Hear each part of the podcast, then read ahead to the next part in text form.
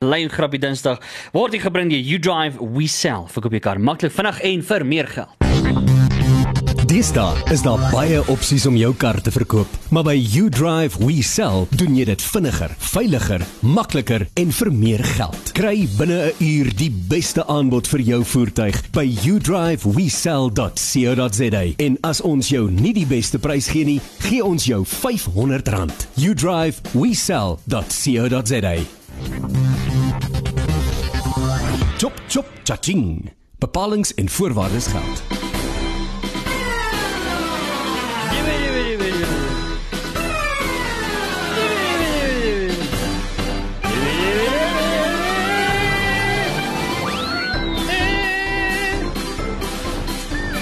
Uh 061 uh 160456. Okay.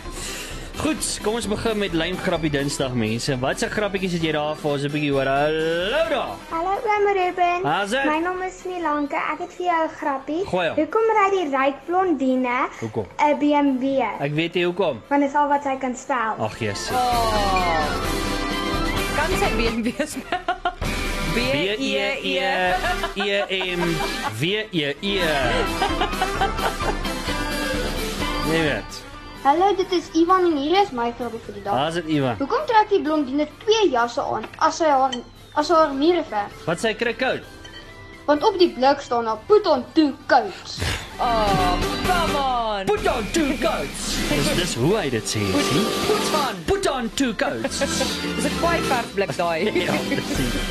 Hallo. Middag julle. Haas dit. So Gert sit daar was 'n kantoor en uh het by die werk Ja, en uh sy baas stuur hom 'n boodskap. Hy sê: "Gert, Gert. stuur bietjie daar vir my 'n grappie man." Dit ek sou besig om 'n om 'n meeting op te sit op te sit vir vanmiddag. Ja. Ek wil bietjie die ys breek man. Ek wil net die mamma bietjie laat lag. Hy ook 'n grapie. Gert stuur vir my 'n boodskap terug. Hy sê: "Baas, sorry man. Yes, ek sien jou 'n bietjie later 'n boos- 'n 'n grappie kan stuur.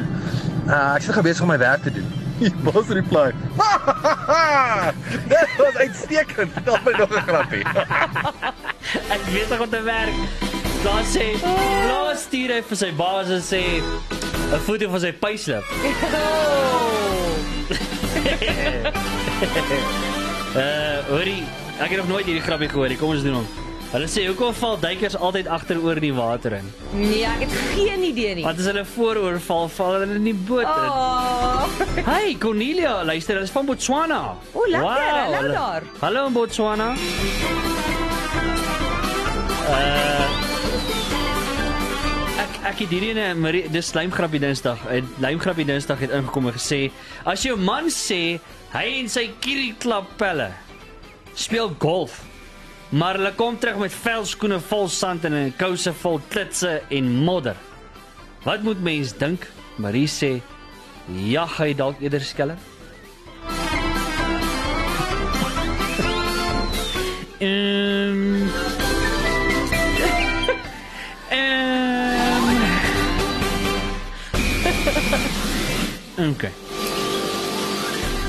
David van der Merwe, Waverley. Hy sê hulle sê 9 uit 2 mense sukkel met wiskunde. Net 9 uit 2. 9 uit elke 2 mense sukkel met wiskunde. Wie was die grap daarvan? Wat? Al 14 van hulle weet dit. Hallo, Hallo Ruben, hier is Hallo. my grappie vir vandag se lymgrappie Dinsdag. vat op. Die baas stel 'n pen op en gaan vra vir sy blonde sekretaresse of dit haar pen Hoe die is. blond skry Sy vandag. vat die pen by hom, skryf 'n paar woorde in haar dagjoernaal en sê ja, dis my pen. Nee, maar hoe dan? Die baas kyk of sy en hy vra vir haar, nee, maar hoe weet jy dis jou pen? Ja. Sy sê, want dis my handskrif. Oh. Dankie julle, het 'n Nee. lekker dag hê. Dis my aanskrif. Duh. Excuse me. Hoorie, uh, kom ons vat gou ons hierdie. Hallo. Hallo Ruben, net 'n grappie vir Lym Grappie Tuesday. Okay. Nou Ruben, jy jy sê jy ken my mos, né? Ja. Okay? Knock knock. Who's there? Ek dink jy sê jy ken my. Dis Karel. Hallo Karel. Hallo daar.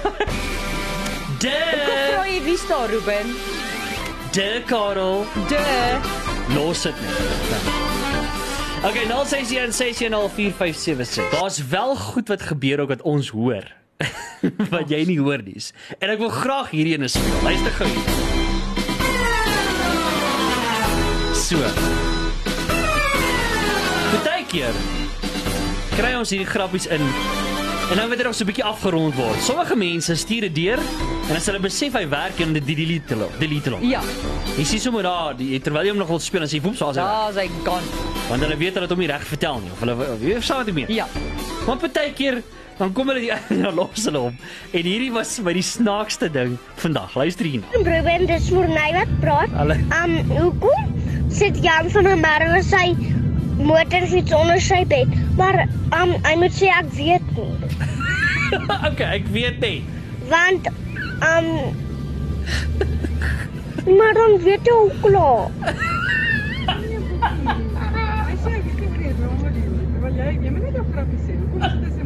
Oh, shy. Dit is so Ruben, dis vir my wat praat. Okay, maar reg gooi. Um, Shy. hoekom sit Jan van der Merwe sy motorfiets onder sy bed? Ek weet nie. Want want laat hy vinniger toilet toe kan gaan. Oh, shy. Morley, jy's 'n legend. Jy's 'n legend. Ek love jou man. Jy is Oh, julle. Mamma, hy moet sê ek weet nie. Alright. Morley, ek love jou man. Jy's so Shy. Dis so cool. Hallo. Hallo Ruben, dis Caitlin wat praat. Hallo, My Caitlin. grappie vir lyn grappie Dinsdag is: Wat sê? Wie is die koning van die tuin by die huis? Ek weet nie. Die leeubekkies. Duh. Duh. Oh my words, hoe kan jy dit verkeerd kry? Ehm John, John sê Raai weet ek almal vandag in die winkelsentrum raak geloop. Nee, wie? Hy sê omtrent almal wat ek in my bril by die huis vergeet.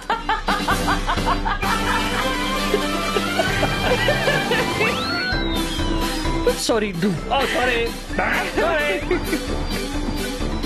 Ja, Ruben, hoe gaan dit daai kant my Lekker, maat? lekker man. Luister, ek weet dis nou lym grappie Dinsdag, maar wil ek Ja. 'n storieetjie vir jou vertel, né? Gooi hom. Weet, ek laat val gister my foon, uh so hard geval, twee van my kontakte is sommer in die hospitaal uit. Ja. Ja, dan moes hy hard. Oh, ja. Ek het nou reg toe gaan ek na die na die Sjoe. winkel toe waar die fone verkoop. Jy weet hierdie dierfone van ons. Ja. Ek het nou reg op my foon laat val, maar ek het 'n screen cover Ag nee. en ek laat val my foon en hy sh- hy shatter so. Ek sê, "Ag, oh, there we go. Dis my screen. Daar's sy splinternuwe foon. Gone. 2 maande oud. Nou hoorie maak hou dan vir jou asem op. Want dit sal hom ons aftrek. Jy kan sien daar's nou keer niks nie. Dis eintlik die screen cover. Dis die screen cover wat toe nog gekraak. het. Dis goed. Ja. Anyway, ehm um, hoe kom ek dit nou vertel? Maar anyway, uh, Oor die ou wat vertel het sy foon het geval Ja. en sy kontak is in die hospitaal. so ek was amper in die hospitaal toe my foon uitval uit van stres. Andre Montana, hy sê what why do the blonde nurse take red take the red pen to the hospital nee, ek weet nie. in case she needs to draw blood? Oh, come on. Ruben, Yes. sê gou knock knock. Knock knock. Who's there? Ja, wat wat ek nou sê? Ja, wat? Hou op. man. Ek doen ook net dat hulle vir jou sê. Rice. Reis hoe? Nee, hy moet dit sê. Hi Ruben, dit is Miguel hier so van Pretoria. Hallo Miguel. Vir my grappie vir vandag wil ek net sê, wat noem jy twee rooi koppe wat beklei? Ooh. Jy noem dit wortel combat. Oh nee. Farm.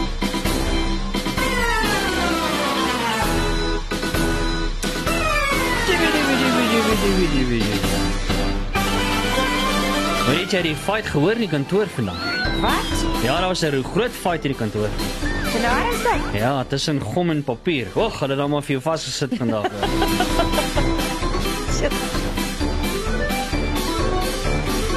Ha ha ha. Iemand sê daar is waarskuwings wyd verspreide donderstrasse in Pretoria. Dis my grappie. Jy wil nog 'n lekker spot kyk hoe waar die Ek weet ja, dis kry vir jou as hy reën hoor. Ek hoop ek hoop jy's verkeerd man. Hallo. Haai julle, dis Shalizo. Uh jy's hierdie jare maar vrek vinnig gevlieg. Sjoe. Ek onthou laas jaar hierdie tyd was dit nog April geweest. Tja, ja, bye. Laat sy hierdie tyd was dit bro. Laas jaar die tyd. Eh, hallo. Ruben, Petrus hier. Ek- grappie tyd. Kyk, het twee vandag. Ehm um, die vier ou tannies ry op die pad baie stadig met die kar. Verkeerskonstabel trek hulle af. Sê tannie nou, as jy so stadig ry? Ja. Sy sê nee, boetie, kyk daai bord sê dan R22. Ja. Hy sê nee tannie, dit beteken nie ry 22 km/h nie. dit beteken dis die pad se naam, is die R22. Ja. En ek kyk so in die kar en die ander drie tannies sit verskrik met sulke groot oë bleek en bewe. Hy sê wat van hulle? Sy sê nee, moenie worry nie, hulle sal nou nou right wees. Ons kom nou net van die R303 af. That's brilliant. Sjoe. Papa was bietjie wild.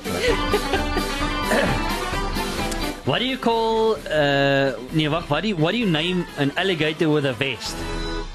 Nee, ek weet nie. Investigator. Oh, come on. Hallo, my naam is Ivan en hierdie is my lymgrappie nou, vir vandag. Wat het Suid-Afrika voor Kerslig en parafin gehad? Uh, Elektrisiteit. Oh. Eers kans om iets te sê. Dankie, dankie Ivan. Dankie Ivan. Dankie dat jy vir ons uh, kom light shed het. Ek kom light shed. Shed het. Hoi Ruben. Daar's dit. Uh my lyn grappie Dinsdag is ek verjaar vandag en ek's by die werk. Yay. Oh. Alright, bye bye. Shame. Wat sy naam? Wat sy naam? Hier. Kom ons doen maar Frikkie. Happy birthday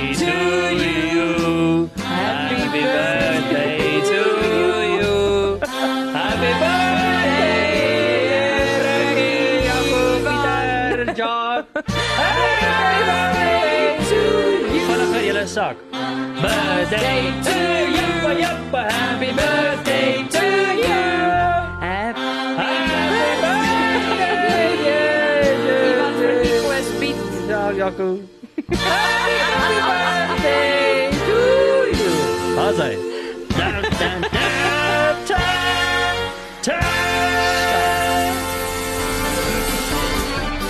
Lyn grappie Dinsdag 061 6045776. Goeiedag Ruben, dis Jonathan hierso. My lyn grappie vir vandag is: Yes. Why did the scarecrow win an award? Ek weet nie wat het hy gedoen. Because he was outstanding in his field. Oh. Lekker dag verder. Dis my sommer outstanding in his field. Dis soos jy moet dit hoor. Standing. Outstanding. Wat ek nou gehoor is 'n ernstige storie. Jannie is verslaaf aan breekvloere. O oh, nee. Ja, oh, maar sy kan maklik stop as hy wil. Ag, dis. Maar die Cherie sit dit in vir die brunet. So sy sê so, hoekom is 'n blondine se grappie eenvoudig? Sodat 'n brunet dit kan verstaan. Hi Ruben, dis Willem. As 'n Willem? My lymgrappie vir die dag. Ja. Um what do you call a labrador that becomes a magician? Ah, uh, uh, weet jy. 'n Labracadabrador. 'n lab Labracadabrador. 'n labracadabra. Now you see him, now you don't. Poef, weg is hy. Wow. Labracadabrador. Pizza na die na die hospitaal? Ek weet- Hy het geld se gehad. Ag, okay, sorry, ek het nie geweet nie. Hy het geld se gehad. Kry dit reg. Sorry hoor, ek het nie geweet hy sou kom by hospitaal toe is nie. O, oh, shy. Hallo Groot FM, my naam is Liam. How's dit Liam? My lyn grappie vir vandag Ja. is eendag toe gaan ek skool toe. Okay. And I asked my teacher, Ja. "Can I get in trouble for something I did not do?" she told me, "Of course not." I told her, "I didn't do my homework." Oh, hoekom het ek nie hierdie geweet in my wiskunde uh, klas nie? Ek het nooit my huiswerk in wiskunde Oh, gedoen. sis Ruben. Nooit, no, want ek geweet hoe nie. Kinders Onskuldig. moenie doen wat oom Ruben doen nie. Onskuldig. Ek het nie geweet hoe nie. Hallo daar. Ruben, tuis hierso. As dit tuis. My grappie vir die dag is. Ja. Ongelukkig moet ek dit Engels doen. Nee, maar vat hom. What is the difference between a quiet woman and a silent woman? Ooh. The first one is a miracle. The second one is a time bomb. Bye bye. ja, nee. Uh, first one is a miracle, the second one is a time bomb. O, julle. Hulle noem dit wortel combat. Alright, cheers.